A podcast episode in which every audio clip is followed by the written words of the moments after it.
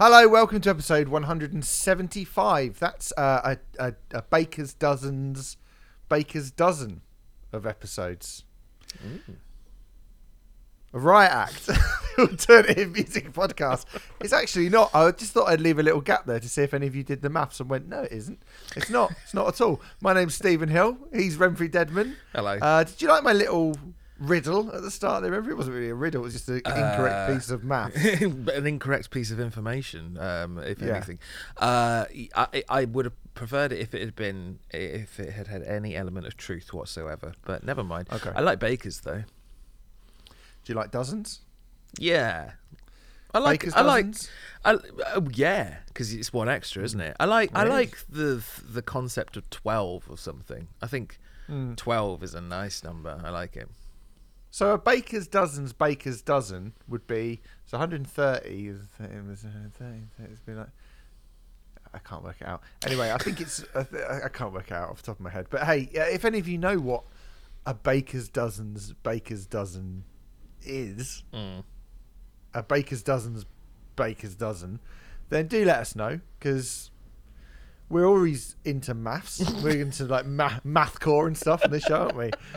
Weird Yeah. time signatures and stuff. So we that's well, that's definitely what we're into. Hugely. Might be a little bit too early in the record to be talking about maths and stuff, but that's fine. Um, I well, like it. you know.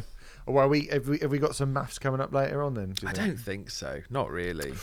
Oh, we might have in mind. Oh, We might have in mind. Oh, Oh, my yes, bad. yes, Okay. yeah, possibly some math related. Sorry, maths. We're in Britain. Uh, maths related content coming up later on to go along with that beauty that you just heard on the show this. On the show this week, we were going to be continuing our countdown of the 20 best albums of 2021, and we've reached the top 10. We're doing numbers 10 to number 6 each today on the show, which um, will be interesting. Head over to our Patreon page, patreon.com forward slash Riot Act podcast, and you will see waiting there for you right now as you go a brand new classic album podcast, a brand new shiny classic album podcast that we do, which you can sign up for. If you sign up for our £5 a month tier, you get two classic albums, one picked by me, one picked by Remfry every month, plus the Rioters reviews that we do for any other amount. I'll talk about them in a second as well. And uh, we've just released one a couple of days ago on Bloc Party's debut album from 2005, Silent Alarm, which I'm glad that everybody who has contacted us thus far about that special seems to be in agreement that it was the peak, the best thing to come out of that sort of amorphous blob of garage rock stroke indie music stroke whatever that post-punk revival thing that happened very briefly in the early to mid noughties happened Bloc Party silent alarm head and shoulders better than the competition that's a fact Superior. well, that's my opinion it's my opinion It's well. I kind of think it's a fact as well. It's uh, it's a period of music which we've discussed a lot, not really on Riot Act, but on Broken Records a lot. The indie landfill stuff Yes. has come up an awful lot. Um, practically a catchphrase over on that particular portion of the show or that particular podcast. And um, yeah, Bloc Party is an example of uh, one of the diamonds in the rough. And goodness me, I mean, I think the big takeaway for both of us from that from recording that episode and lis- re-listening to the record is just how fucking well it's aged. It sounds Oh, so, so good. in 2021. yeah so it good. really really does it sounds so contemporary Better now than it did yeah. back then, in my opinion. It's great. it really does i mean it sounded good then It did. I mean, uh, not hard to sound good when you're next to a fucking Rakes record or something. do you know what I mean? But, but it does sound really, really good still. It, this is not the bravery that we're talking about. This is a, a far, far better band. And if you are one of those people that have just gone, ah, all that stuff's crap. It's all the same.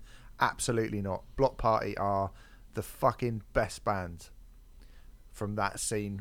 But it feels like damning with faint praise by saying they're the best band from that scene because they're quite different to most of those bands, I would say, from that sort of revival thing, particularly here in the UK. And it does feel like damning with faint praise a little bit, but it's not meant to be damning with faint praise because they are so far head and shoulders beyond all those other bands that I think, you know, they're just much better than them, aren't they? Yeah. Way better. Yeah, this this Yeah. is an extraordinary album. I mean, Mm. whether you're into the band as a whole or just this record, this is one of the one of the albums. You know those books they do 1001 albums you must hear before you die. Like this would Yeah. be such a dead cert for it. Absolutely. So there you go. There's that. There's also the Rioters' reviews that we do. You can sign up and suggest an album for any amount. We do keep our eyes on that a fair bit. Someone actually suggested Silent Alarm as a Rioters' review, and I was flicking through it, and I was like, it's better than that. I'm going to do a full blown classic album. That's how that happened. So there you go. Make sure you keep suggesting records if you are on our Patreon page. And we should say that we had teased the idea that we'll be doing a kind of big album from a big band at some point, and it's coming, Remfry. Now that Bloc Party's out, I feel that we can let the cat loose from the bag. Yeah, I think we did it at the end of the people. Yeah, I think we did it at the end of the Bloc Party episode anyway. But um, the, Yeah. I'm I'm going to be doing a double next on Pearl Jam uh, versus Mm-hmm. and Vitalogy, and I've been reading. Um, I've read I've read almost an entire Pearl Jam biography in the last three days uh, from around that period to get myself up to I was about to say up to speed just remind myself of the story and fill in a couple of blanks really um, so yeah I'm well researched I've yet to put pen to paper to put all the notes together but I, it's all in there it's all in there I just need to get Mm. it on a page and then we'll be done we'll be ready so I'm excited to do that. I listened to Verses yesterday. What a fucking record that is! Oh my What goodness me! yeah What a great record that is! It's Yeah. so good. So I'm very much looking forward to doing this. I'm going to be chipping in oh uh, yeah here and please do there. I'm sure. They're, they're, um, you know, I mean, maybe a conversation for off mic, but they're gonna be long. Those are gonna be long podcasts. An awful lot happened that I kept forgetting about, which is very controversial, very, very interesting. Um, but you know, I mean, if any, if any band deserve, you know, three hours per album or whatever, I think Pearl Jam are one of the one of the many who do, especially around that time. Absolutely. So- Yeah. Definitely. Definitely. So that is coming in a couple of weeks. So go over to patreon.com forward slash right because We- as I said, you can sign up. I that. usually don't like being specific, and this is far less specific than you tend to be. But we will make sure that is out between Christmas and New Year, basically. Mm-hmm.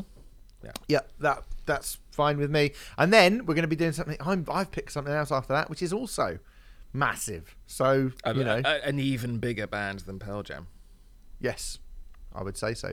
So anyway, let's get on with this now. Like I said, both of the two weeks that we've we've done our countdown, we do like to add in a little bit of extra stuff from a sort of end of year chat before we get into uh, the five records each that we're going to be talking about on the show. And previously, we have done last week we did our most disappointing records of the year. Week before that, we did our favorite EPs of the year this week we're going to be doing a list really a big fucking list actually of our favorite songs of the year.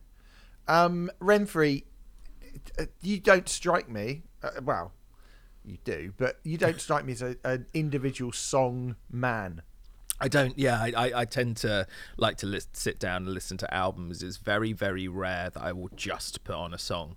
Sometimes a song really captures my imagination, or you get that urge to repeat it over and over again.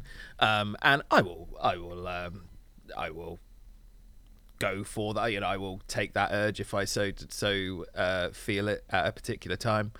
Um, but initially, when I sat down to start making this list, I was like, oh, it's quite tricky because I don't really think about individual songs.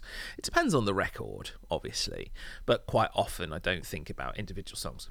Let's take that Mogwai album. I think of that Mogwai album as a whole rather than individual songs or the Dune album or whatever.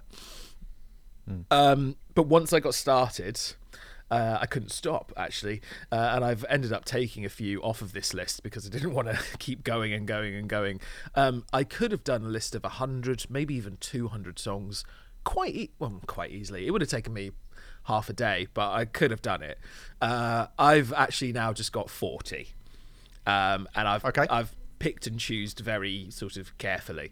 Um, so as not to be too spoilerific for anything coming up as well, uh, if Yes. that makes sense.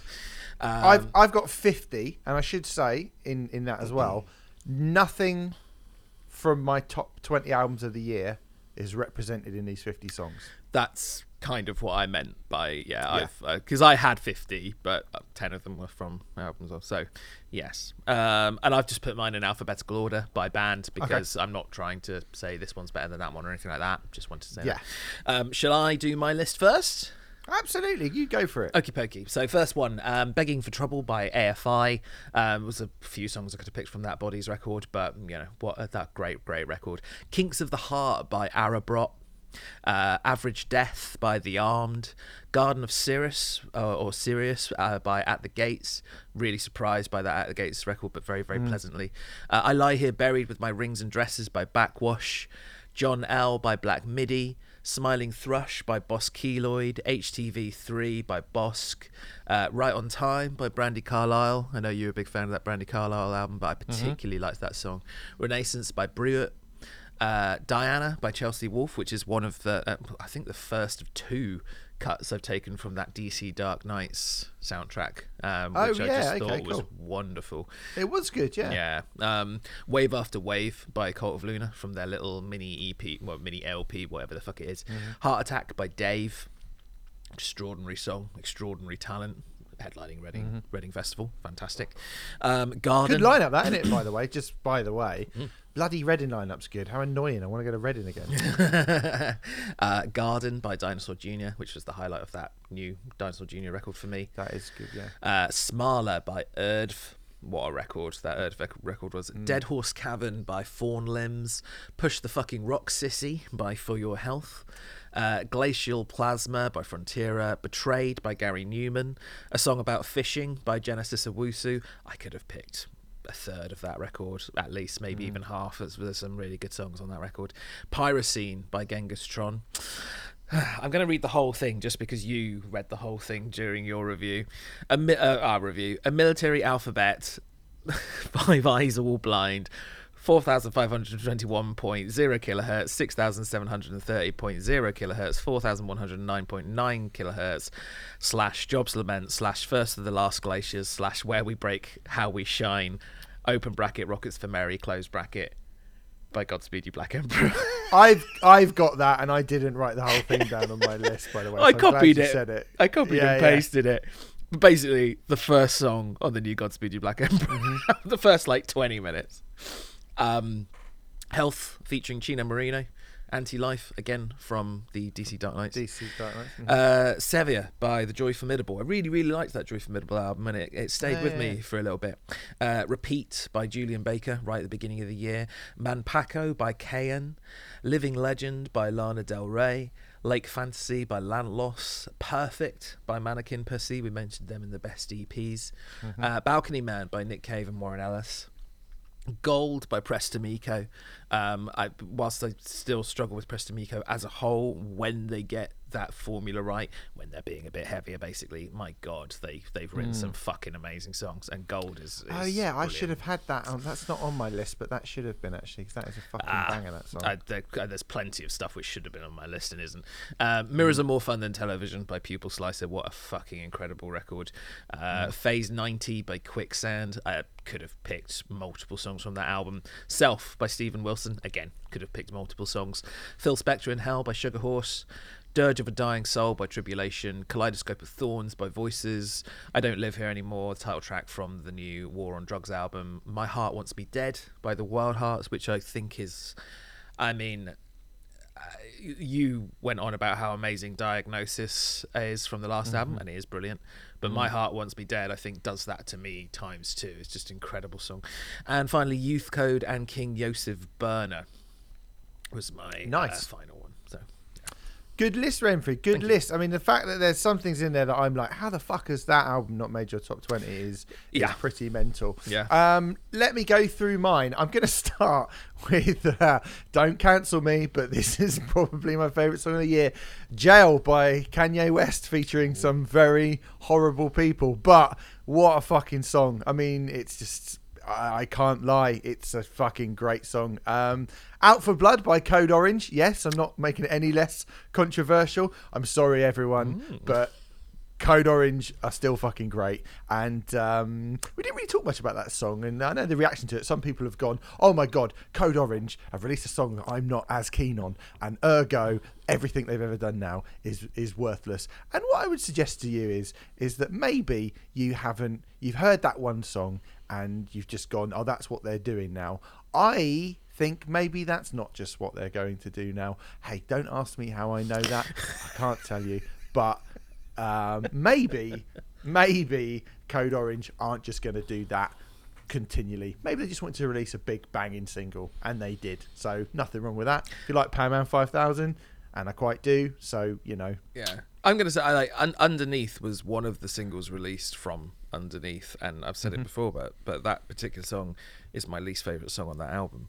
Um, it, I still think it's really good, but you know, Mm. just just because it's you know, yeah, you got to wait for the album, yeah. You got, you have got to wait for the album. Um, oh Sinner by the Body and Big Brave. Really, really like that record. Nice, That is a fucking great little um, That- country beauty. That was a great record, great It was a really actually. good record. Yeah, yeah. Turnstile Love Connection by Turnstile could have picked quite a lot of things from that record. I know a lot of people are pretty shocked that that's not in my top 20, but didn't quite make it. Tear Drinker by Mastodon. Um, Mm. You know, that is one of the clear uh, and obvious highlights in terms of when you first hear it, you, you get it, I guess. So Mhm. I do like that. Uh, Slurpy Slurpy Sleep Sleep by Biffy Clyro. You know, Oh. um, not quite as good as checking checking your phone for football scores, but it's a really really good song. Um, really like the new Baylor record, and Gateway Drug is an absolute fucking banger on that record. Southern Hemorrhage by Frontierer, I think, is just like being beaten up, thrown in jail, um, chucked off a cliff, and bummed all at the same time. Oh. It's uh, just a fucking head fuck. Oh. Blooms of Oblivion by Emma Ruth Rundle. I mean, Mm. there's a few songs I could have picked from that record. Fucking lovely, but Blooms of Oblivion is beautiful. The Mistake by Employed to Serve. That record has massively grown on me over the last few months, and you know, I think at the time we were like, ah, Mm. yeah, you know, this is really, really good, but it's not the Employed to Serve that we absolutely fell in love with but that's fine. But the mistake is a fucking banger. And actually that record is is really really good. Tyler the creator sweet stroke i thought you wanted to dance that massive kind of epic moment from that record i think is fucking great.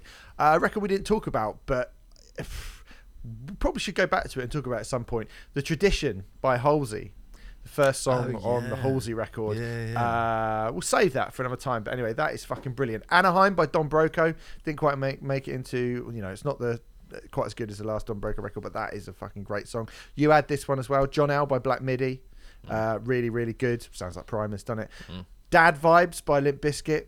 I mean, the first three songs on that Bizkit album are really, really cool. And I didn't care much for Dad Vibes when it first came out, but it has grown on me quite a lot.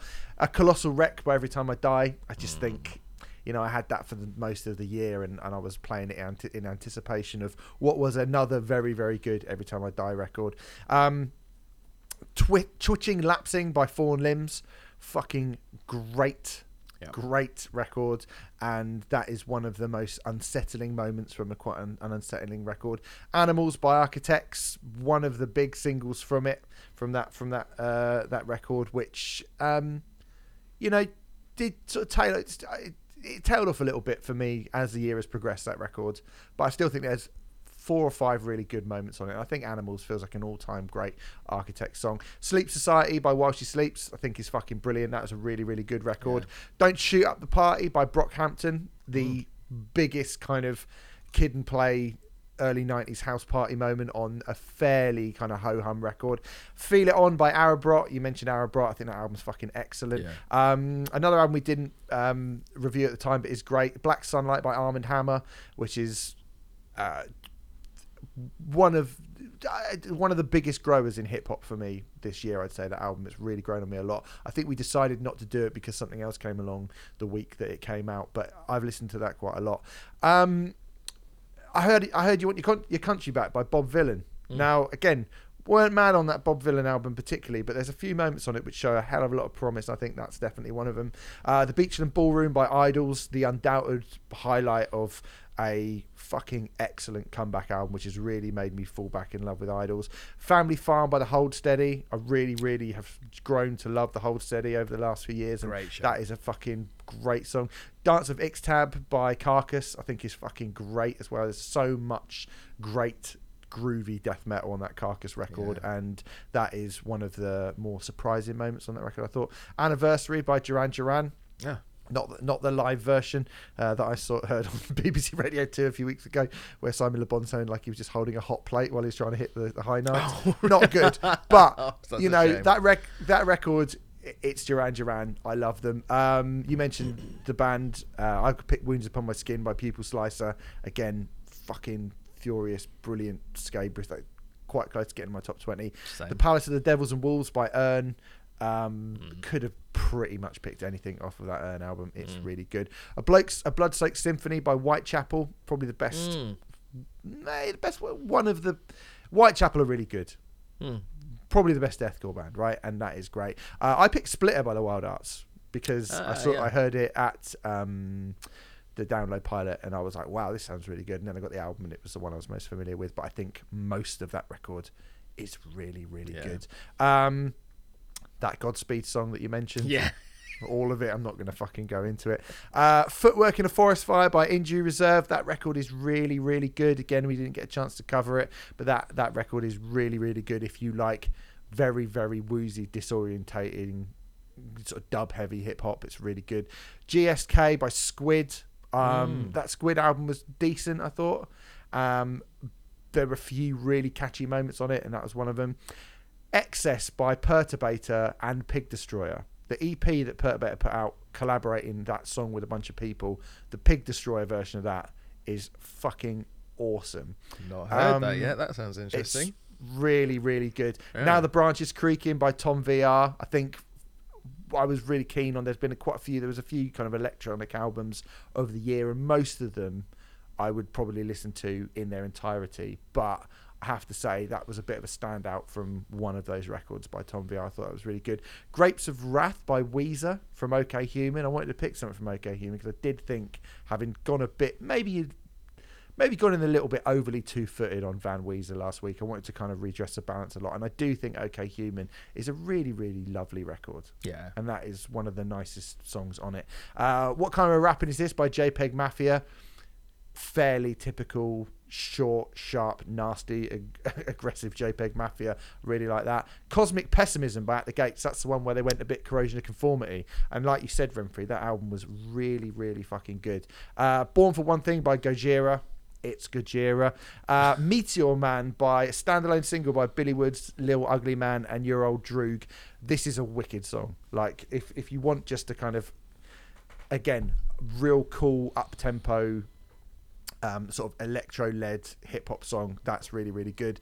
Suture Up by New Pink. I mentioned New Pink the week that their album came out, uh, or his album came out, and it's the Mars Volta done via Aphex Twin. And uh, Suture Up is a fucking banger. Uh, Kiss My Baby by Sitcom. I think a few weeks ago, again, I mentioned Sitcom, and that album's really good. And again, it's kind of like like Beck by way of car seat headrest Mm. really cool. Uh, Portico Quartet, that album is really good. Impressions, um, I think that's the title track of that record, and uh, yeah, and that's a, a kind of piano-y, jazzy, brassy thing. It's good. Apollo Brown and Stalley, Black Light, the first song on that album that we did. Again, we didn't get a chance to um, to actually review it, but that album's really good, and that's a that's a good song if you like that kind of uh, posy, posy hip hop thing. Um, Done with Drugs by the Dirty Nil. Could have picked a lot of songs from that Dirty Nil record, which came out super early in the year and I has managed to stay with me the entire time. I think it came out on the first of January. I think it did, yeah. I think it did come out the first of January. Yeah, Yeah.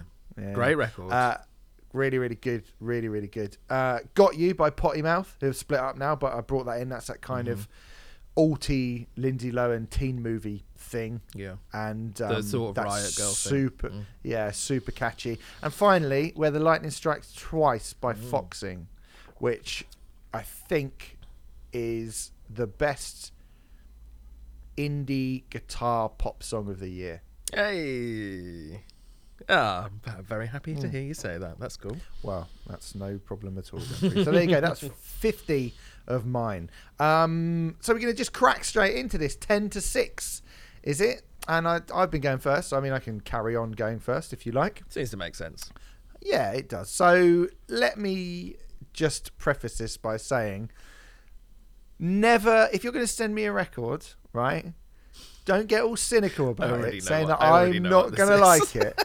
Don't say that I'm not going to like it and just assume. I mean, actually, if you're on Rise Records, actually assume that I'm not going to like it. Like- like, yeah, maybe you can do that. But if it's anything else, don't tend to go, oh God, sorry, you're going to hate this because you never fucking know. My number 10 is The Last 10 Seconds of Life by Voronoi, which is one fuck. of the most intense records that you will hear this year in any genre. Ostensibly, it is a kind of alternative jazz record of sorts, a post jazz record, Yeah. It, basically. it, I fe- it- think. it feels kind of wrong not to get the word math in there somewhere. Well, there we go. Math is back. This is why I brought, that's why I brought it up. Um, I, I didn't really know. Well, I didn't know anything. I didn't know who this band were. I didn't know anything about it. And I think you brought it in, and you were a bit like, "Can we cover this?" Just, I kind of want to cover this. And I think, and at first I was like, "Oh God, here we go." The Nauseator, ten minutes long. The Outside and the Priest, twelve minutes long, and it's got no fucking. They're just a fucking. You know, they're, they're no lyrics. It's another one of those Yeah. instrumental bands. I mean, And I ju- put it just on. just for clarity, sorry to disturb. I, I, I, I definitely did want to um, cover it, Mm. but I, I was nervous about your reaction. So, which was basically Yeah. what it was. So, yeah. and I, and I, and I'm, I'm kind of I don't know what I've been saying to to make you feel like that because this record is it's not uh, the thing about this about um this record is is I actually find it to be I mean even if you don't get it it, you will have an instant reaction to it. I think a lot of the Oh, time yeah. when I when when when we get when we we'd have like four or five days with a record, a post rock, if you you know, instrumental record, and Although I go, wouldn't "This- say this is post rock, but but sure. no, no, no, no, no. But but but my going because I this would be my kind of reservation to it, like from without knowing what it was. It's- I would sort of go, okay, so it's going to be quite slight and it's going to take a lot of listening to, and it's actually it's not going to be something which jumps out at you immediately and makes you go, ah, it's this. You're going to have to listen to it Yeah. a lot, a lot, a lot, and that can be like you know, oh poor me, boohoo. You've you've had to listen to an album like a lot of times in five days. Like it's not the worst thing that anyone's had to do, but at the same time, you know, I was always like, ah, they're quite hard to unpack a lot of these records. And whilst I wouldn't say this is an easy album to unpack by any stretch of the imagination, what it does is it punches you in the face first time around so fucking hard. I mean, this is a heavy, heavy, heavy record. Piano is a grand piano, which is basically what they use, some sort of big piano sound they've got on here. That is a heavy instrument. The way And they play a- it, yeah, yeah. Oh uh, yeah, and this is a heavy record, and those chords, those keys, those deep keys, sound so great, and and it is it's mathy and it's inventive and it's, you know, it, it's often a complete and utter headfuck in the same way as Meshuggah or the Dillinger Escape Plan or the Locust are a headfuck. Do you know what I mean? Like it's jazz, but it's not noodly doodly chin strokey. This is heavy, hard, abrasive sounds that you're hearing from this record. And it's just over the course of the year, whatever kind of sadistic little nymph that lives inside my brain makes me put this on. I'll go out for a walk in the countryside and I'll put this record on, and I feel like I'm in some sort of Scandinavian horror film. Do you know, like I'm about like a, like a serial killer movie, and it, it's it's really really affecting. It's really really effective. It is just such a monstrous pounding of all of your senses, and I love that. I love music which absolutely batters you, which takes you to these places where you're like, I, I, I never imagined that I was going here. When I saw bass, drums, piano, you know, I think Ben Folds Five. Ben Folds Five, yeah. Whatever, whatever the fuck this is, like this is you know, and when you say, oh, it's a kind of a jazz, it's like a post rock jazz album, and I was like, it's going to be really pretentious. Yeah. It's going to, you know, it- well, I it's going to be. It had the potential to be really long winded, really pretentious, very worthy, and I actually don't think it's any of those things really. I actually think that this is a full blown shit kicker of a record in the most kind of challenging and abrasive way possible. But it just kicks your fucking head in. It's mm. a really, really, really interesting, unique record. And I'm not I can't think of another thing that I've heard, maybe ever, that sounds exactly like this. Mm. Or even kind of vaguely comparable. I mean the comparisons you could have either side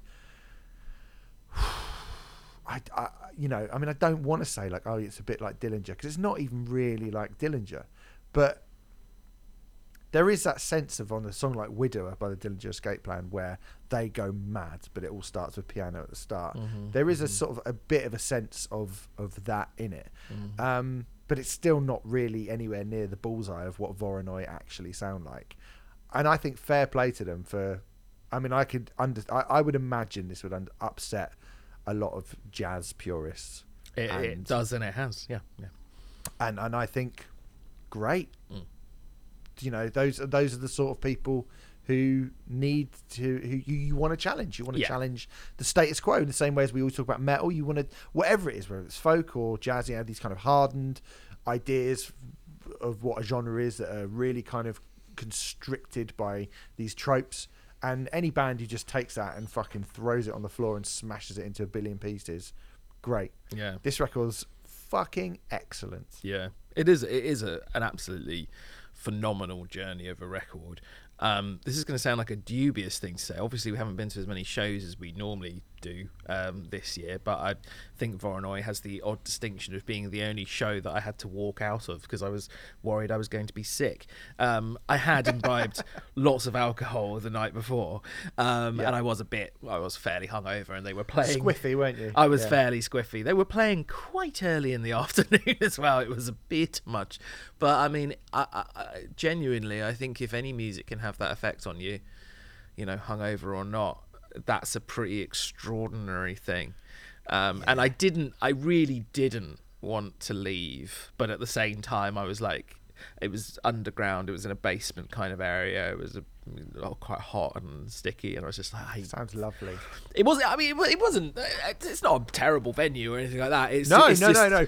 I mean it. it. That does sound lovely to Yeah. me. That sounds exactly where I want to see them. Yeah. I want to see them in a smoky, dark, nasty, cramped, sticky, smelly club with, like, you know, red wine and and dangerous individuals surrounding them. And I think that's the perfect place to. Uh, not that I'm suggesting you're a dangerous individual, Remfry. Uh, I was then. I mean, I could have been sick on you. Um, uh, it was it was looking quite likely at some points, but yeah, I, I- I believe it was. They introduced the song. They said this is the nauseator, and I was like, I'm not sure if I can get through all 10 minutes of this without being sick so i had to leave they were fantastic though and i'm very much looking forward to seeing them again when i am not hungover and feel um, everything is okay with the world um, but yeah yeah absolutely fantastic choice i had a feeling it would be in here somewhere i'm really pleased i'm pleased pleased that i was wrong pleased that the fantastic PR, was Jamie. Otzer was wrong. Um, Yeah. You know, it's Dead great. wrong. It's great. It's brilliant when music surprises you, or music Mm. surprises, you know, uh, surprises you because you thought someone would hate it and they love it or something like that. I think that's fantastic, and the fact that he can still do that with us, cynical, jaded old twats, is pretty awesome. Yeah, really, really good. So there you go. That's my number 10. The last. Ha! Look, it's even got the same thing. Number 10, last 10 seconds of life. Voronoi, maths. Anyway, that's my number 10.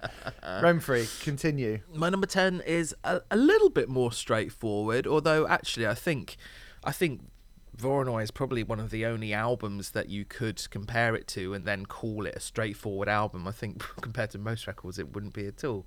Um, probably, quite possibly, the best debut of the year. I'm trying to think up the rest of my list. And I don't think there's anything else above this, but uh, Serpent and Spirit by Urne uh, a record that I really, really took to this year. I think an intrinsic part of the reason that I got into metal was because of the way that it made me feel.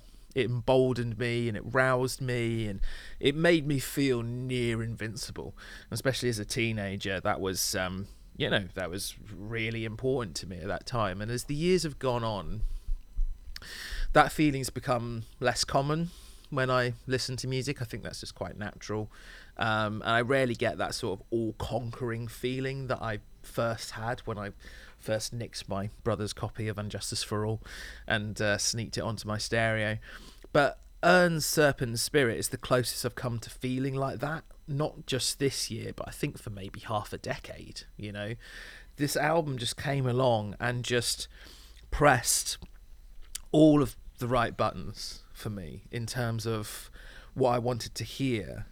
And it wasn't doing anything new strictly, it just managed, it had the magic formula which just made me excited about metal again. You, you mocked me throughout the year for my proclamation that Serpent Spirit is a better record than Ride the Lightning.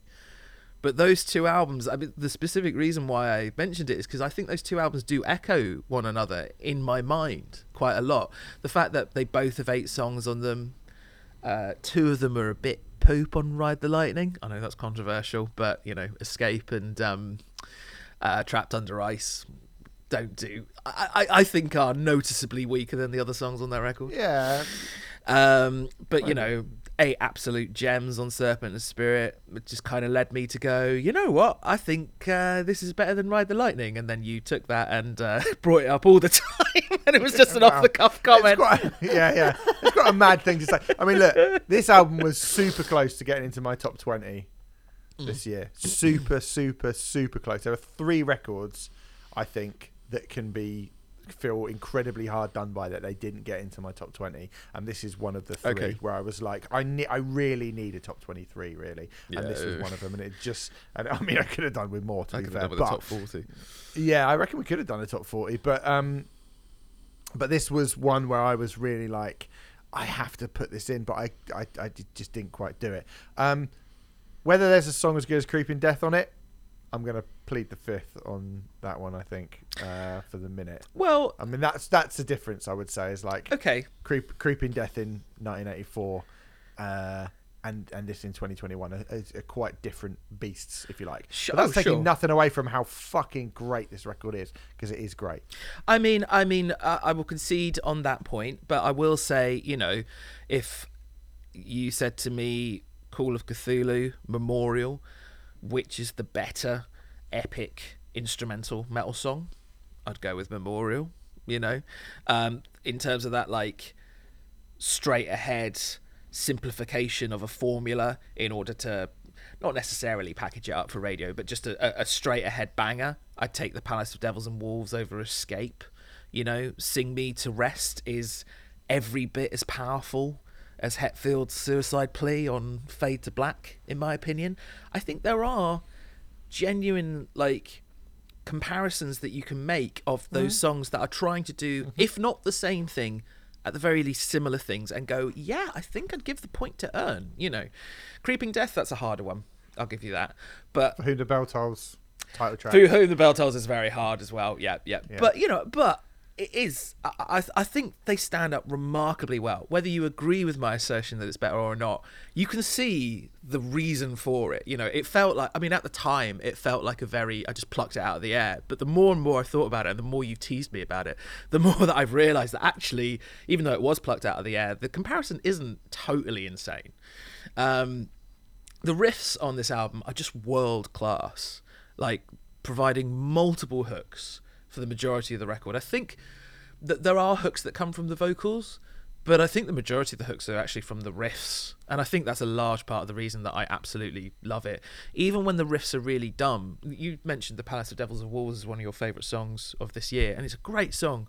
But that riff, that is a dumb metal riff. That is Yeah. sad but true or like uh, uh, you know it, it is but it's just impossible to stand still to you know like when it comes on um there's no self-consciousness to this album or Urne as a three piece like you get the sense that they're totally committed to this path totally committed to the music that they're making there's no tongue in cheekness to it, but then at the same time, it doesn't feel cheesy or uh, just completely OTT or silly. It feels genuine and real.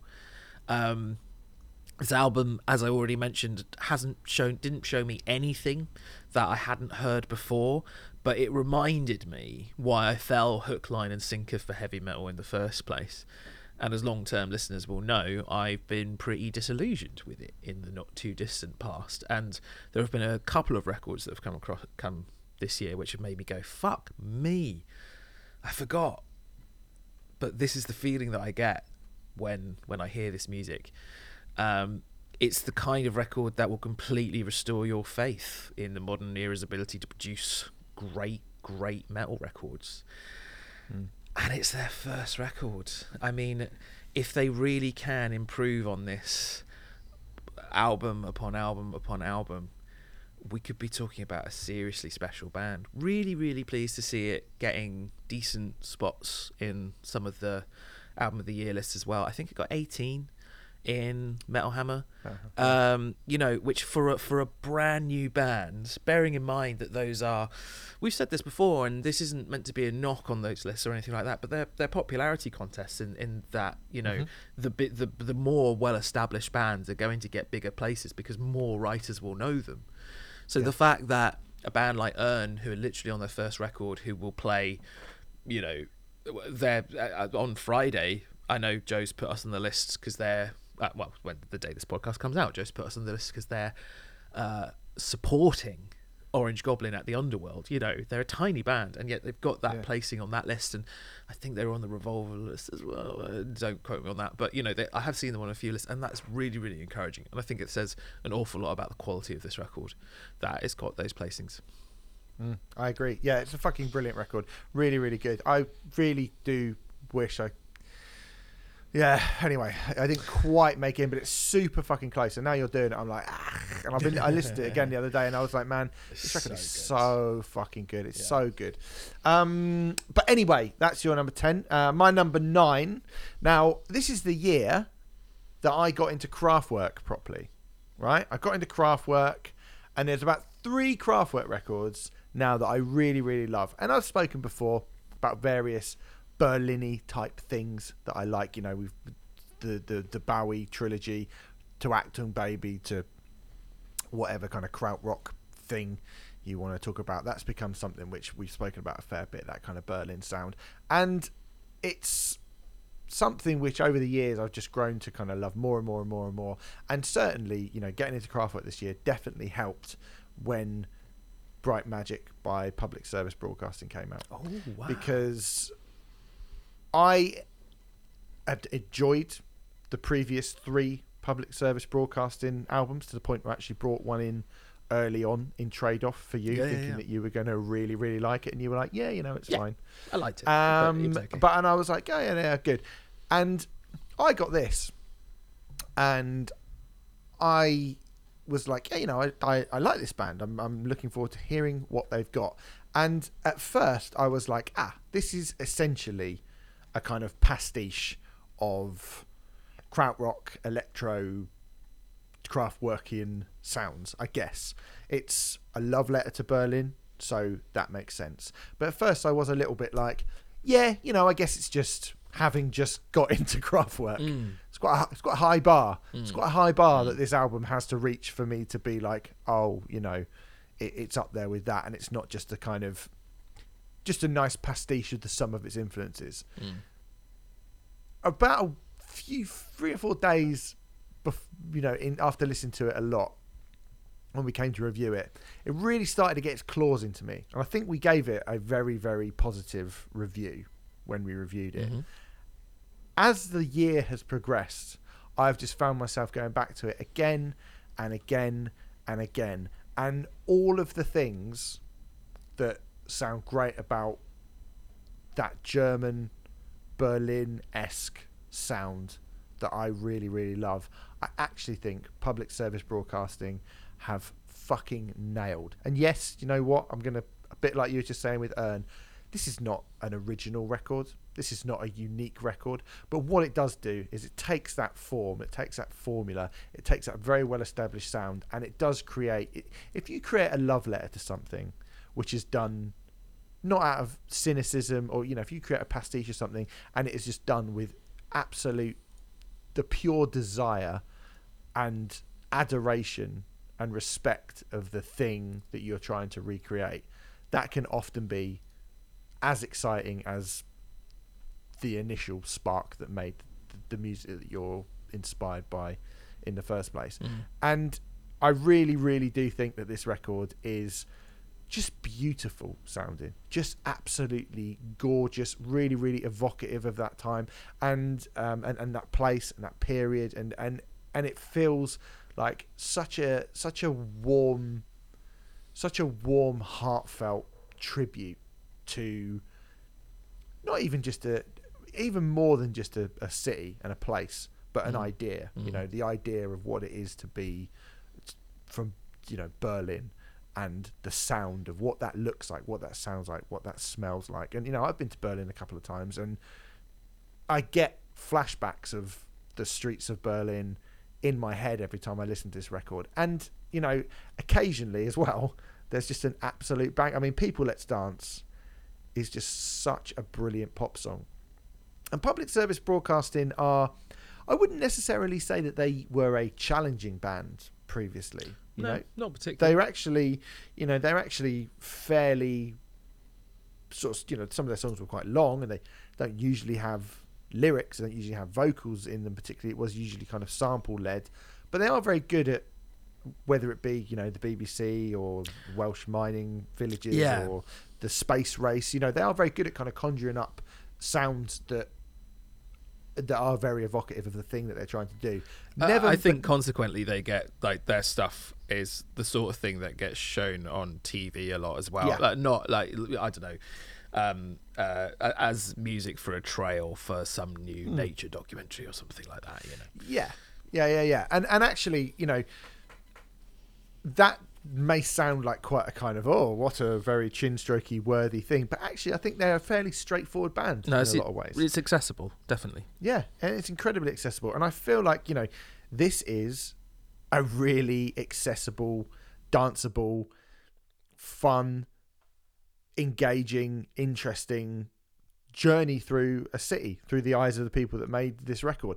And it's probably their most instantaneous record because of it as well. Even though at first I was like, yeah, it just kind of sounds like they're doing a craft worky thing. And then when I read more of it, I was like, oh, they admit that that's exactly what they're Mm. doing. And at first I was like, do I need this? Well, it turns out that actually, yes, I do need it quite a lot. Um, I think this is their best record, definitely. And maybe that's because I'm more invested and engaged in this particular uh the thing that's inspired this album more than I am the others maybe Mhm. I don't know. Mm. but whatever the reason for it is I really really do love this record and it's massively massively grown on me throughout the year.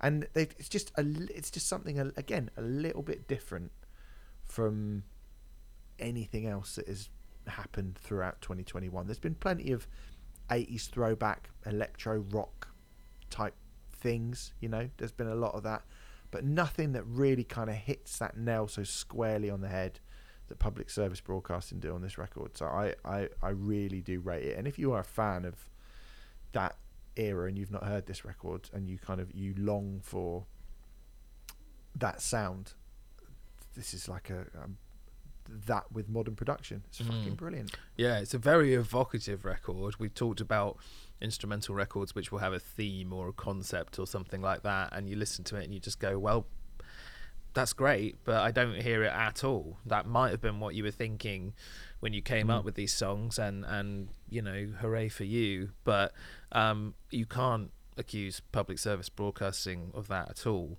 Um, I think throughout their career, but particularly on this record, and I of the two that I've heard, it is definitely the one that I prefer the most. I'll take your Mhm. word for it, um, saying it's the best one. But I thought it was. I think you gave me the debut on Trade Off, and I thought it was a significant. I mean, it's three records on, isn't it? Isn't it fourth record? Fourth record. Yeah. Um, it's it's a significant significant step up. I, I thought I thought it was a great album. I'll confess I haven't really been back to it, but um, everything that you're saying now is making me go. Yeah, I really should check that record out again. Um, yeah. awesome pick. yeah, very good. So there you go. Number nine, Bright Magic by Public Service Broadcasting. That's my number nine. Okay, my number nine. Um, people have really, really taken this record uh, to their hearts. I feel like um, Diorama, the second full-length album from Denmark's Møl, and to me, it's obvious why. This is joyous. What's the story, Morning Glory? Innit? That's why. this is joyous, powerful black gaze that makes you feel fantastic to be alive. You know, it has the propulsive, heavy elements of metal, but it also has that mountain, you know, on top of a mountaintop, flinging your arms in the air, or the final scene from Shawshank Redemption where he. Spoiler alert! Finally escapes the prison. I think we could do a spoiler alert for Shawshank Redemption. For can't we? Shawshank Redemption, yeah, I think so, yeah. Um, you know, it just makes you feel fantastic. It's difficult not to get caught up in those really sumptuous melodies and the propulsive drumming of, you know, from the first song, from Fraktur right the way through. And whilst I feel your Kings of Leon analogy is maybe a tad too far fetched, I do totally get what you're talking about. I do understand what you mean. Essentially saying that these are really catchy black gaze songs, and I'm not sure that anyone has done that yet. You know, Alcest haven't done it, Deafheaven haven't done it, um, and you know, I think there are elements of these songs. I think there are entire songs that you could call dance floor fillers. I would have no qualms. I mean, I'm a, a weird DJ. If you book me, I'm quite unorthodox, but I would have no qualms about dropping surf or photophobic on the dance floor at all. Um, I think a large part of what makes this album so catchy is the traded guitar lead lines between Nicolai Hansen and Frederik Lippert. They just are so happy. They're such happy, bouncy melodies and completely at odds with the dark, rumbling rhythm section beneath the frantic drumming and King uh, Kim Sternkopf's throat-curdling roar. But Diorama pushes the band to places they'd not been on Jord, a record which I absolutely adored. I think it was in my top five of 2018 most noticeably the introduction of a few clean vocals. So Kim's clean voice has this gentle sort of sonorous croon quality to them. A lot of people have talked about Morrissey already and things like that. It's used very very spare- sparingly almost in a tantalizing fashion as if the band are trying to keep a few secrets to themselves, which only makes the prospect of album number 3 all the more mouth-watering for me. And I think key to Møl's identity and key to the fact that they have become so revered so quickly after such a small amount of time. They've only really been on pe- people's radar en masse past three years, which is astonishing when you think about the quality of what they've put out. But I think the key to that is the way that they find both the black metal elements and the shoegaze elements and make them work simultaneously. Sometimes it's kind of like one, you know, there's a black metal bit and then a nice sort of ethereal passage, and then you get another black metal bit. And there's actually plenty of bands like that that I really like, but Møl always seemed to be able to do both at once. And personally, I have no qualms putting Møl up there with the Deafheavens and the Alcest of our age at all. And this is just after two full length albums and a couple of EPs. But what we've got from them is of such high quality and I was so enamored with Jord that whilst I couldn't wait to hear this record, there was an element of me that was also a bit like, I really, really, really hope it's good. And I was so relieved when I heard it. I was so relieved because I thought it was further proof that Møl are not only one of the most promising up and coming bands in this scene, but quite clearly one of the best bands in the entire Black Gaze subgenre. I would say. Yeah, I think so. Yeah. I mean, this album did not make it into my top 20, but I would echo all the things that I suppose I would again, once again, echo all the things that I said when we reviewed it, which is that this record is uh, uh, what I like about it is the fact that I mean, like you've kind of said about that euphoric nature to the to, to the album is that you don't really. I know people in both maybe shoegaze and black metal might be annoyed at the fact that Yeah. this feels like a black gaze album for people who just want to have a nice time with their life. Yeah. Yeah. You know, Yeah. who just are actually looking for something, to, for some music that's going to make them happy, that's going to mm. make them feel good. And I know those that, that that's kind of an anathema to to both of those subgenres, but you've got to try and fuck with the formula of, of like I've just said, like you know, I think that's become a kind of almost a running theme with the records that we've been speaking about so far. Is that it's like fuck with those formulas, like don't let Yeah. oh, that's how it's always been, so that's how it always should be. Like, I don't think you need to do that. And then this is a great example of a band getting that so right and being like, no, no, we're going to try and make music which is totally euphoric from a subgenre which is not meant to be that. Two, a melding of two subgenres that are not meant to do that. And yeah, it does. It feels like a kind of. Oh, I'll spare you the comparison of like calling it bon, the Bon Jovi of Black Gaze or fucking whatever. But uh, yeah, it's it's brilliant. This record. Well, it, it does give brilliant. when when I listen to people who like power metal, it gives me the feeling that I think those people get from power metal. It's just without the cheese. So you know, Yeah. which I which is great as far as I can. You know, I, I love Oh, that. yeah. Yeah. Imagine power metal without the cheese. There'd be nothing left. Yeah. Good. All right. Um, my number eight is, I guess, looking at my top albums. So I guess this is the best metal record of the year. Yeah, I think it probably is. Breaking the Trauma Bond by Voices. In terms of metal in in its in the in the broadest sense of the word. Yeah. I guess because this is and this is a metal record. This is an extreme Yeah. metal record, definitely. But it's also a lot more than that. This is like we said in our review recently. Every single piece of dark imagery related musical subgenre condensed into an hour and something of pitch black fucking perfection. I was just when I pressed play on this record when I first got it, and I was excited to hear it because I'd seen them live recently and I was really, really impressed. And I'd seen them live before, I think, as we said in the review that we did a couple, like a month or so ago. Very impressed with them live. Had never really paid loads and loads of attention to Voices as a band. Um, remember when London came out and thinking, oh, you know, like I don't, wasn't really something that I was particularly listening to at the time, so it sort of passed me by a little bit. As soon as I pressed play on this, I was like, oh, I think I'm going to like this, and then my jaw widened a bit as the album kind of got a few tracks in and ended up just being flat out on the floor Yeah. on the first listen to it. I was just completely floored by the entire thing because again, you know, it just it bor- like I think again, like we said in our review, it borrows so much and so perfectly, brilliantly apes so many things, but doesn't just ape them. This is not what we were saying about public service broadcasting a moment ago, where it's like, look at this lovely love letter to metal and goth culture. It is that, but it's also kind of interweaving and melding these things together in a way that I think is is really really unique and really really brilliant and really special. You know to be able to conjure up you know David Bowie in the labyrinth whilst playing a black metal song I think is fucking brilliant.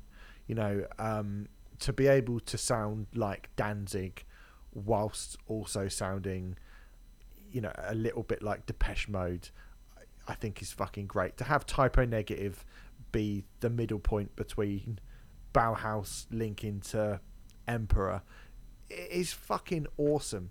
And if you're a fan of any and all of these bands, I just can't fathom a reason why you wouldn't just roll over and let this album tickle your belly because it is just continually fucking brilliant. It's really long, but it never ever gets boring to me because even though ostensibly you're you're looking at um, similar types of things. I mean, this is a bleak, dark, dank, gothy sounding extreme metal record. Mm. When you get to the end, I mean, we said it, you know, Whispers, The Widower, Kaleidoscope of Thorns, She Speaks to Him in a Dream, Photographs of a Storm Passing Overhead. That end of the record, it is so rare for a record to peak as it ends. Mm. But this does. I mean, it starts brilliantly. It starts like this furious, blackened goth melodrama, but where it gets to when we end is the reason is the difference between this record being like 18th on my list and 8th on my list. Because that final third of the record is fucking spectacular. Spectacular. And if you think you've heard a lot of great shit as it goes through to me, it's when you get to the end of the record and they start throwing in these fucking like ballads and mad piano parts and huge kind of broken electronic, almost new romantic-y, blitz kidsy sounding stuff. Like, uh, but never losing sight of what makes them really kind of quintessentially voices. That is you know those last five tracks would stack up against any any closer. I mean, probably the best finish to a record of the year. Am I think? Am I going to say that? I mean, it's it's right up there. It's right up there. Right up there. Mm. Mm. In terms of consistency and a way to end a record, sixteen tracks. You've been through a lot. To crank that, to go to to up another gear, Mm. I think is amazing. This record is brilliant. Mm. It's absolutely brilliant. And for me, it is the best thing that heavy metal, in its myriad of different forms and subgenres, has produced in 2021. I would say. Uh, it's an astonishing record. Um, we will come to a pick that I made um, uh, a little bit later. That I basically was like, I can either have voices or this, um, Yeah. and I made that very clear to myself. And I had a feeling that you would pick voices, so I kind of plumped with the other thing. It's very, very, very, very difficult. Um, but it this voices album is an extraordinary record, and I agree completely and utterly with everything you're saying there. It's so rare that an album starts at like a nine and then gets better and better as it goes on. And by the time this record ends, like oh my god, those the, that run of those last three, four, five songs is just absolutely incredible, um, and the most experimental that the record gets. Like Yep, clearly, definitely. I think. So there you go. That's my number eight, "Breaking the Trauma Bond" by Voices. Okie doke. Uh, my number eight is uh, the comeback album from the Proclaimers from Hell, As Days Get Dark by Arab Strap. Um, Uh, this is my number seven, so Oh. we can kind of jointly do it if you like. yes, Yeah. let's do that. Let's do that. All right, I will begin by talking about the comeback album as a whole. I've said it before, but we really need to start reassessing this idea that comeback albums are simply diminishing returns that piss on a band's legacy, I think. So, Slowdive by Slow Dive, Sol Invictus by Faith No More, Dream Weapon by Genghis Tron, to name another great record from this year, which I don't think made either of our lists, but it is great. Heart as a Monster by Failure. I knew I'd get you on side by saying that. Uh, Black Gives Way to Blue by Alice in Chains. That's just, you know, that was just a few that I listed off the top of my head when doing the notes for this. Gave myself like 30 seconds. I mean, those are not just great albums, but some of them are career defining comeback albums. And I think the amount of these comeback albums that are coming out, which really don't shit on the legacy of a band, are beginning to grow year on year on year. And I can confidently add As Days Gets Dark by Arab Strap to that list. So I think it might even be the best album the Scottish spoken word duo have ever released. Um, it still has the the wit and the kind of miserableness that their previous records had, whilst expanding the instrumentation that they've used, all whilst retaining that lo-fi sensibility.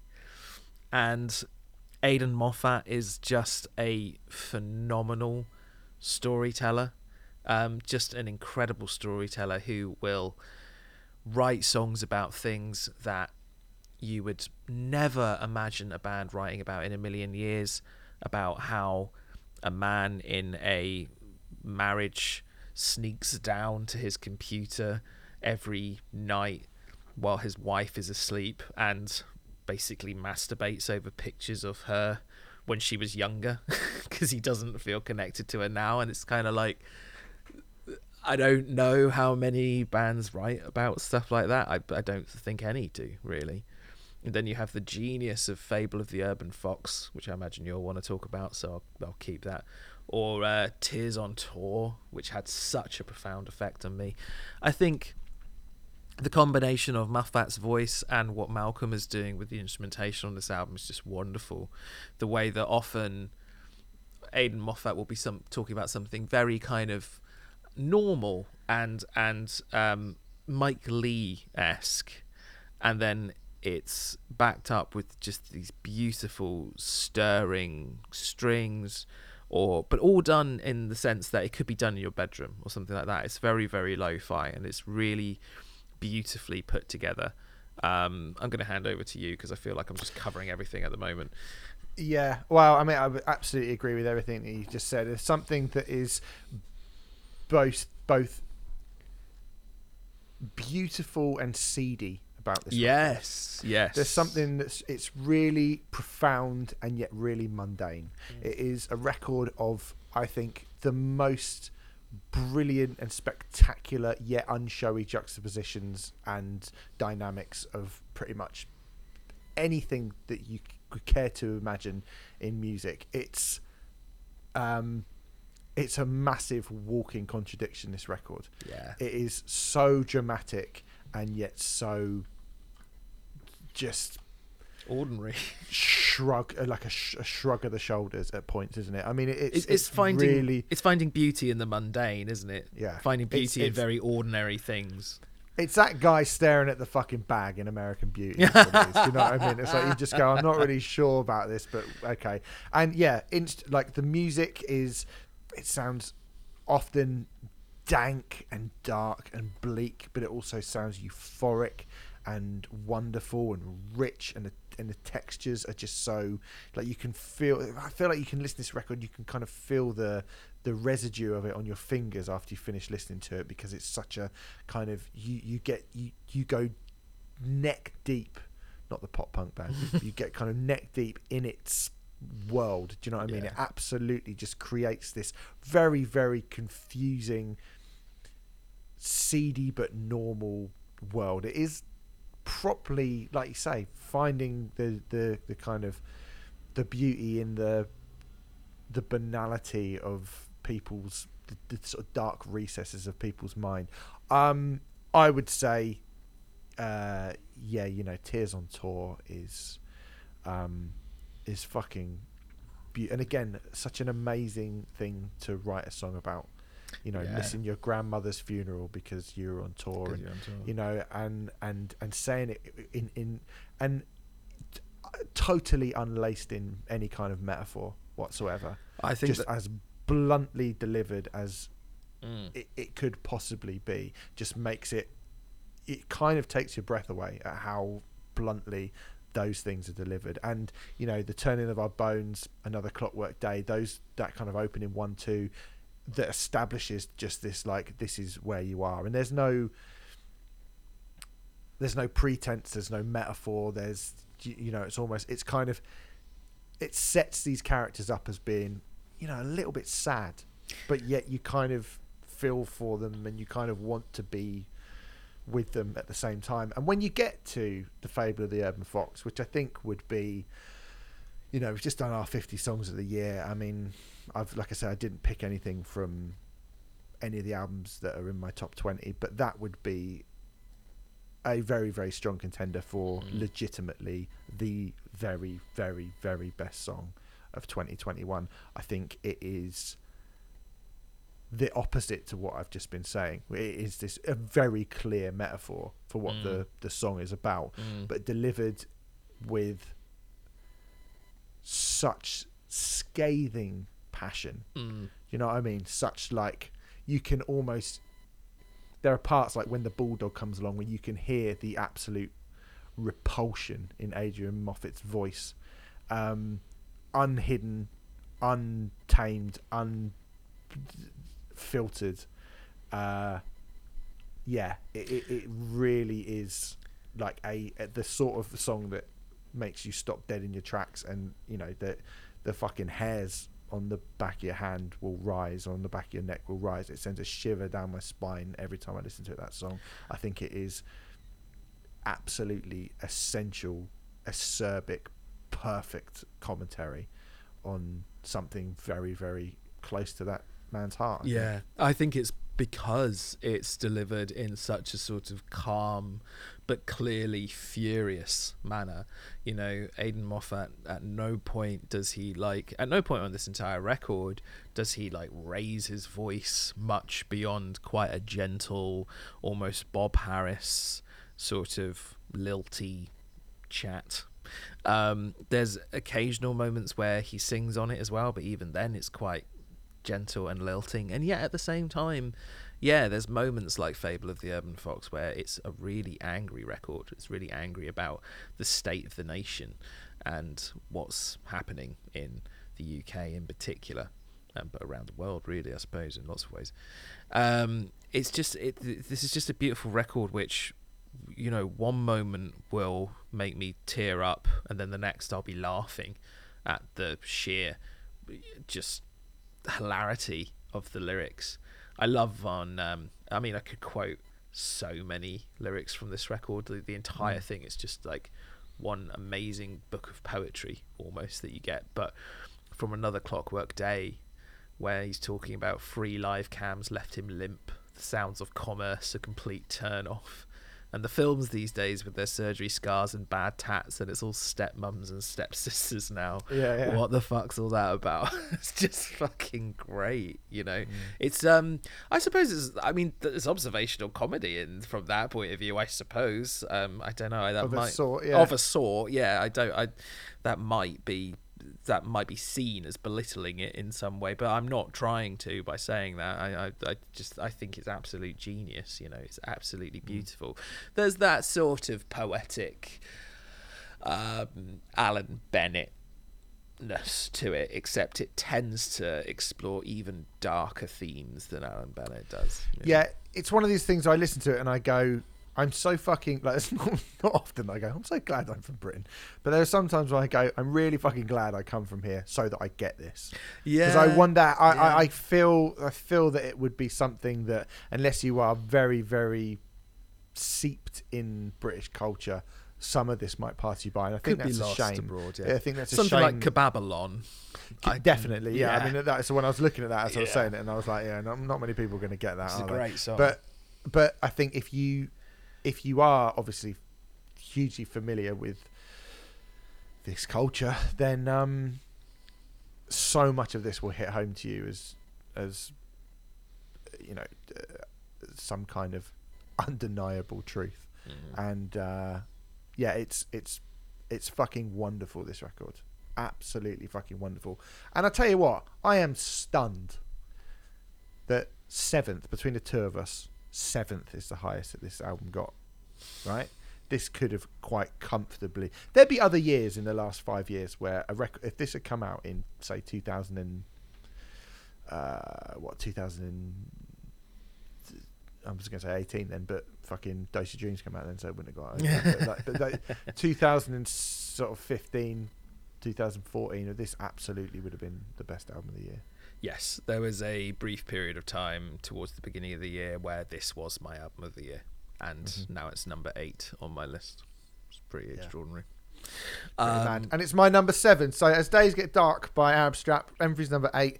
And my number seven. Uh, what's your number seven? Okie doke. My number seven. Uh, I suppose this is the partner album to Voices that you were talking about earlier. Uh, Rivers of Nihil, The Work.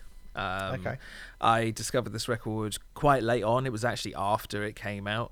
I had a deluge of people contact me within a sort of 10 day period or something like that saying that I had to listen to this album. And I'm so glad that I did. Um, I was familiar with um, the band beforehand, but not to a great extent. I knew they'd taken Conjurer out on the road with them around America for their sins, and the Conjurer guys had very positive things to say about them. Uh, in fact, Brady was one of the people who called me and encouraged me to listen to this album in the first place.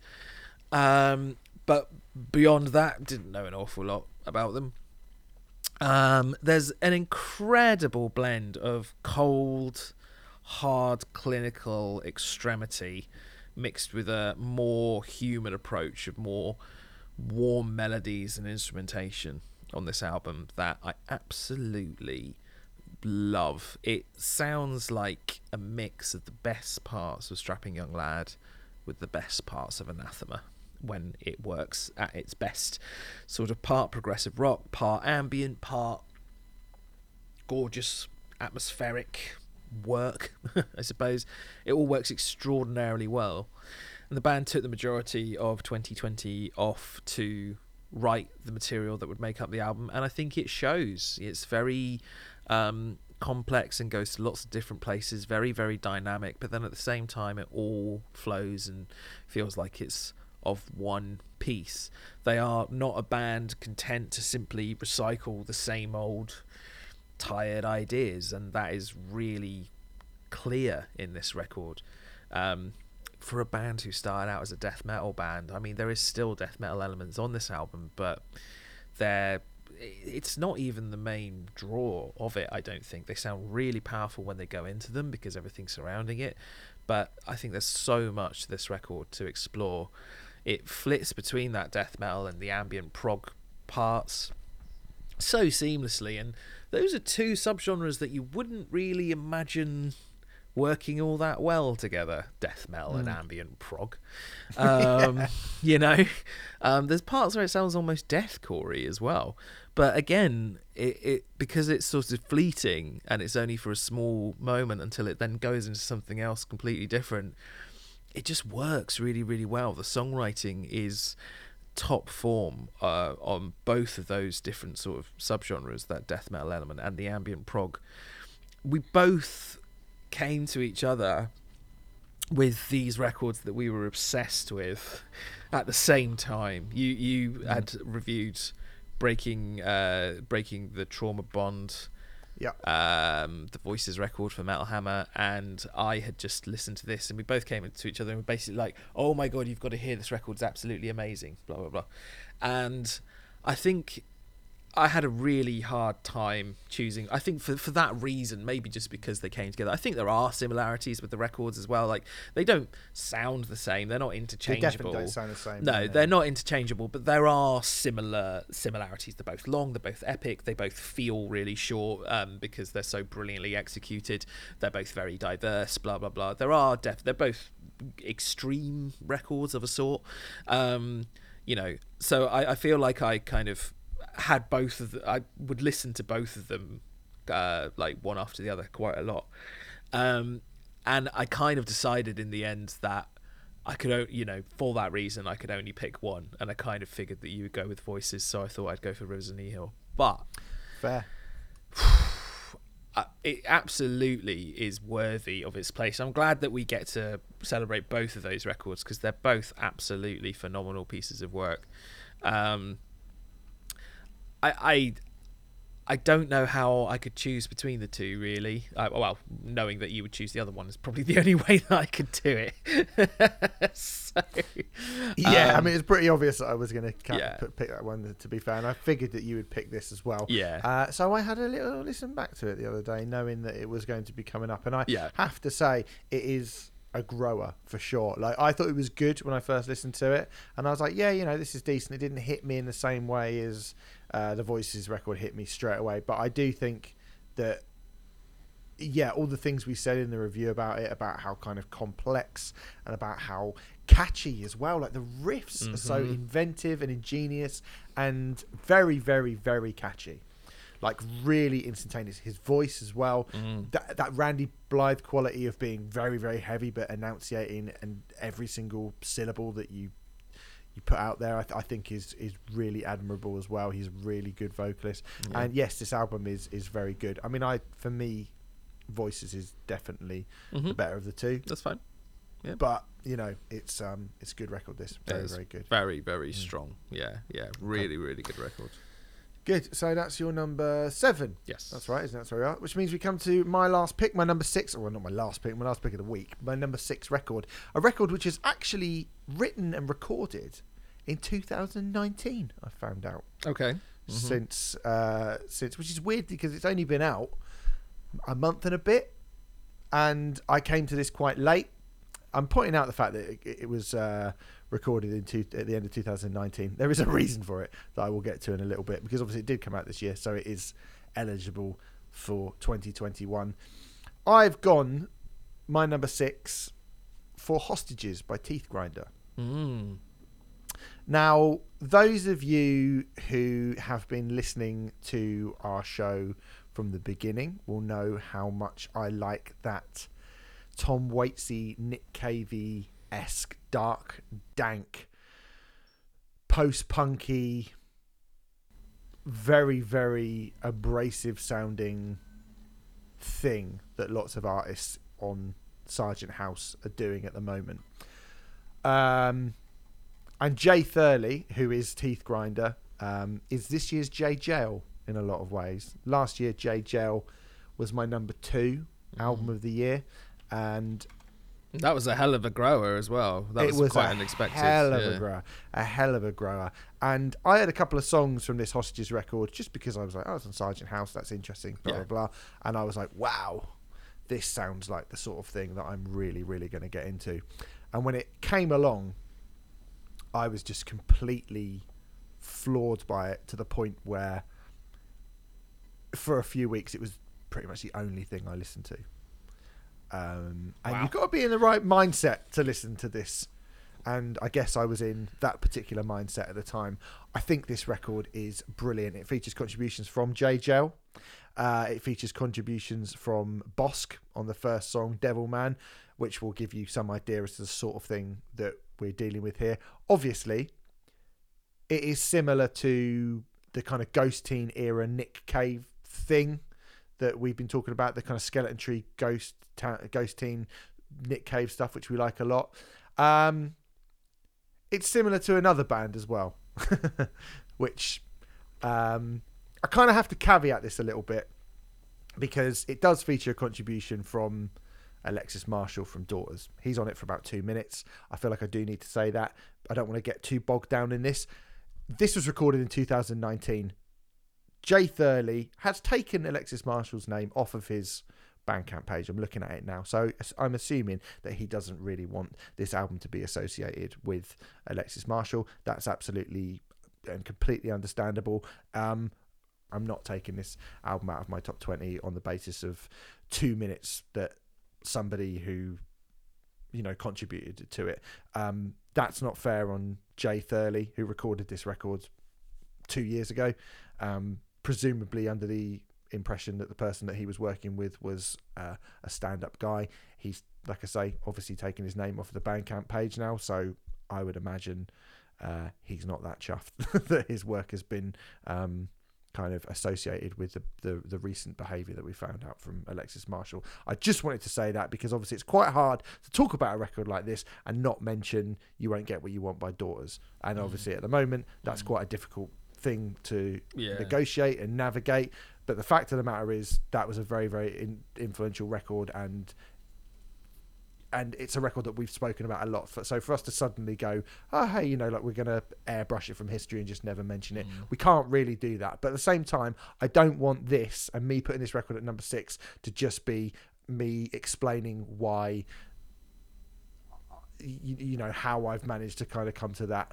What moral decision? I don't even think it is a moral decision. What's Jay Thurley done? He's done nothing wrong. Hmm. He shouldn't be just coined with that. But it's quite hard to, to talk about this record and not mention you won't get what you want because there are so many sonic similarities between it in terms of the music. And for what it's worth, I fucking love this style of music, whether it be that kind of Tom Waitsy thing, that Nick Cave thing. This has a heavier, almost more metallic feel to it than something like Jaye Jayle that Bossk bring to it.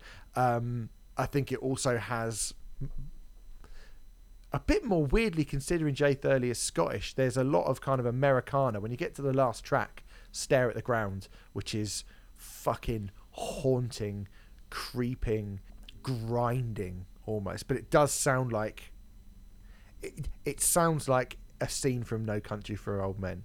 Yeah. Do you know what I mean? It's got that kind of Cormac McCarthy. Um, I know Martin Martin is Irish, but he writes a lot of very you know stuff set in America. Yeah, yeah, yeah. But but you know like it's got that kind of outlaw country feel to it, which I really really fucking love, and I think there's there's so much on this record which just reminds me of you know like Kill Bill Part Two, and you know, and you know the the the Seven Psychopaths and Mm-hmm. No Country for Old Men and Three Billboards Outside Ebbing, Missouri, and all those kind of films that do have that really kind of gritty Americana feel to it. And he's from the east coast of Scotland, Jay Thurley, but he has that ragged, ripped, whiskey soaked tonality to his voice. This is thumpingly bass heavy. It has chiming, weirdly unsettling guitars. Uh, it's that thing that you liked. Do you know what I mean? If you're sitting here listening and you're like, "Oh, I like JJL and I like Nick Cave and I like you know the the many things that you've brought up that you know, that, that not the current Emma Ruth Rundle album, but maybe the one before it. Mhm. That stuff that you liked. This is a really kind of cool gum, that kind of uh, not not gum. What do they chew? Tobacco chewing sort of version of that. Very unsettling, very dark, but I mean, I'm just a fucking mark for this type of thing, and this record has really, really got its claws into me in Yeah. a big way. I think it's maybe more unsettling than some of those things that you mentioned. Mm. Certainly, the Emma Ruth Rundle record, for example. Mm-hmm. Um, it, it is, uh, truthfully, it was one of those records that I listened to and I was like, well, I can tell that this is great, but I'm not really in a place for it right now. Um, I've kind of got enough going on without this sort of dark oppressiveness uh, on top of me. It kind of, um, you know, the way that you found the Mastodon record, Hushed and Grim, like a little bit Yeah. much at times. Um, Yeah. That times 10 for this record. It was really, really. Uh, it is very abrasive in lots of ways, even though it isn't abrasive in a traditional sense. It's heavy without necessarily being sonically heavy, but it is very oppressive. It's it's an incredible achievement. I'm going to confess, I just assumed that he was American. I didn't know he was Scottish until you said it Mm. now. Um, unless you mentioned it in the review, I, I but I, I didn't actually know that. Um, that. But there's definitely that strong Americana bent to it. And um, yeah, I mean, it's an extraordinary record, which doesn't sound quite like anything else. I'm, those comparisons that you've made made are all valid, but it does still very much have its own identity. I think. It does, yeah, and I think that's the best ones of of that Exactly. type of thing. That kind of Sargent House thing yeah. that is, you know, like post punky, very kind of chromy, bleak sounding music. But this is, for me, it's as good as this gets at the moment. I think it's certainly the best example that I've heard of it this year. Uh, I really, really do love this record a lot. I think it's fucking brilliant, fucking brilliant. But you know, um, I'm a sicko. What can I say? Yeah, would you recommend sitting down and uh, putting this on with the family whilst tucking into On the Christmas Christmas, turkey? Absolutely not. No, no, no, no. yeah, that would be pretty. That would be a pretty miserable Christmas. Um, shall we do my sixth pick and then get the hell out of here? Sounds like a good Let's. idea, doesn't it? Okay. Um, this is my favourite metal record of the year because I think, uh, no, I'm looking at it, everything in my top five. I don't think any of it you would technically term as metal. The stuff that's on the fringes of metal and stuff like that, but I wouldn't say they are metal records. Uh, Etemen Ænka by Dvne, one that you have already picked, Mm-hmm. and uh, conveniently, I went to see them last night supporting Bossk, uh, and I'm very very pleased to um, report that they can do all this live as well, and it sounds fucking immense. Um, I was watching them in the garage. And I was a bit like, wow, this is probably what it felt like watching Mastodon on Remission or Leviathan or something like that. This is fucking wicked. Um, there are plenty of bands who do what Dvne do. Mastodon is one which does come up quite a lot, I suppose. I suppose it's almost like a uh, shorthand for this kind of thing. The, but there are very, very few who do it as well as Dvne do it. That is that progressive, riffy, sludgy, stoner doom thing. But Edmund really stood out when it was released in April this year. Um, my list is really quite full of progressive metal um, this year. It, there, there are a lot of. Uh, I mean, this particular episode that we've done, I would argue that four of my five picks are metal albums. I think the only one that isn't is Arab Strap. Um, I think you know metal has had a really brilliant year this year overall.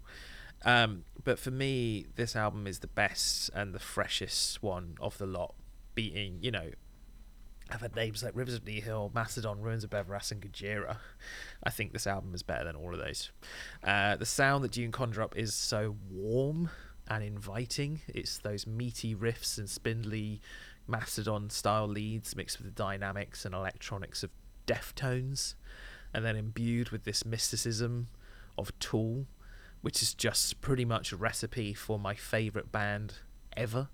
Um, but do you have a drive to them as well, which means they never meander or wander unnecessarily, despite the fact that this record is 67 minutes long. Never feels like it's that long. It feels epic, but I, this is like a 40 minute record to me. You know, it feels like it goes by in half the time. It's engaging throughout its whilst what throughout its runtime. Um, and I think that's partly down to the instrumentation being so broad. The synths really add to that sense of expanse without ever sounding like they're taking anything away from the song, as you could argue they debatably do on Mastodon's Hushed and Grim, for example. Um, they feel like an essential part of the song as opposed to just mere sort of textual decorations. And then the technical intricacies of this band are rather than sounding noodly and chin strokey, they actually are quite transportative. They give it a sense of momentum, which means the band can lay back and do these more jam like orientated grooves without my interest waning in the slightest. Um, the way that the band used near silence on this album is awe-inspiring. There are multiple moments on the on the record where I go, "Is it over?" And then like a minute later I hear something just gradually burbling out of the speakers. It's absolutely and and I I fall for that every time. And I've listened to this record 60 70 times this year, I would argue probably. Um you pointed it out already when you chose it in your when you picked it in your list, but Omega Severer is Mhm. one of the best songs in this genre ever. It, the best, one of the best metal songs ever. Fucking amazing. If Tool put their name to that, I think both of us would be like, that is an absolutely phenomenal Tool song. You know, Mhm. it's got that. Um, I mean, the guest vocal from Lisa Robertson really needs to be shouted out. That incredible wailing thing. It is. It is the knife party thing that Deftones do, but just done in a different kind of, um, with different textures and a different environment. But my God, it Well, sounds. right. It, it, it's great gig in the sky. Let's give it. Let's take it back Okay. to where it, Yeah, yeah, uh, yeah, sure. Initially, and it was. I mean, that's the that's the sort of genesis of all of those things. I think. Uh, But I would. I mean, I don't know which one of those three I prefer. And you're talking about Knife Party by Deftones and the Great Gig in the Sky by Pink Floyd. I mean, that's how fucking good that little Yeah. spot is. Yeah, it's it's amazing, and like I say, I'm really happy. I mean, they were a really phenomenal. They were phenomenal last night. I won't go into sort of a review or anything like that, but um, they were given 50 minutes, and Bossk only had an hour, so it almost felt like a co-headline in lots of ways. And you know, I, I like th- they were absolutely amazing. Like they, they really can do this live, and I see no reason. I, I was really happy to see the Urne album get up high in lots of lists. I was a little disappointed that this album didn't seem to um, get that praise either, but it really deserves it. I mean, this is an absolutely phenomenal piece of work.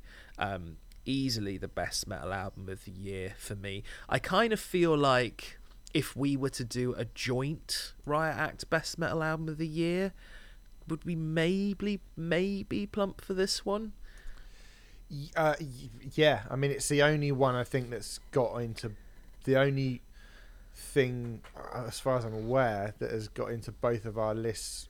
Yeah, from the sort of metal world. I kind of like the idea of having a podium with Dvne at the top, voices one side and Rivers and Nihil the other side. You know, like like I think those three records are a really strong indicator of yeah. where metal is in 2021 or what metal mm-hmm. can be and this is the thing that we moan about isn't it the thing i moan about the the invisible restrictions that are put on it and there's just no sense of that on either of those records yeah. um, but the way that Dvne have done it and it's their second album I mean, God, there, sh- there should be, fingers crossed, there should be a lot more to come from them, from this band.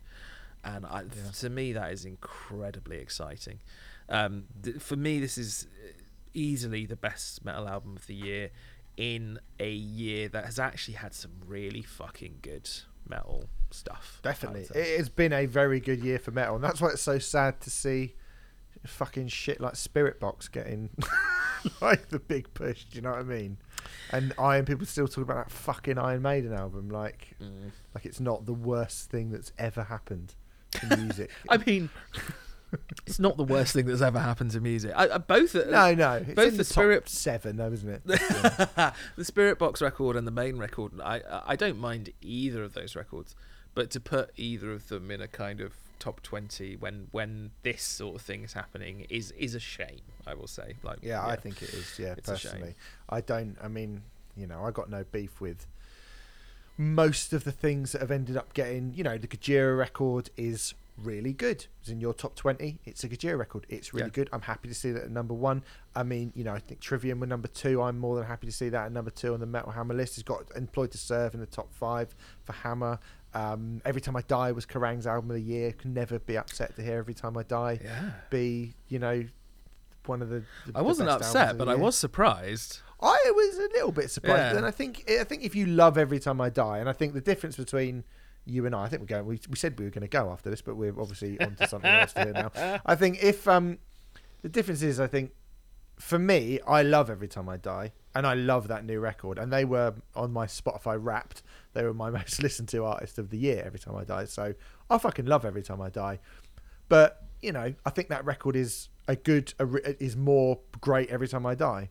And yeah, yeah, exactly. It's never going to have the same impact on me as Gutter Phenomenon or The Big Dirty did when I first heard it. No, you know? yeah, it's just not. Yeah. Go, it just it, it can't. It won't. They won't. That won't ever happen again. And so for me, I am like, yeah. But then I guess if a lot of younger people are coming through, just sort of discovering the band for the first time, and they hear um, you know they they hear that record as the first record yeah. they hear from the band, they're going to go, "Oh my fucking god, this yeah. is incredible!" Yeah, which they might, you know, that might be that may be a thing.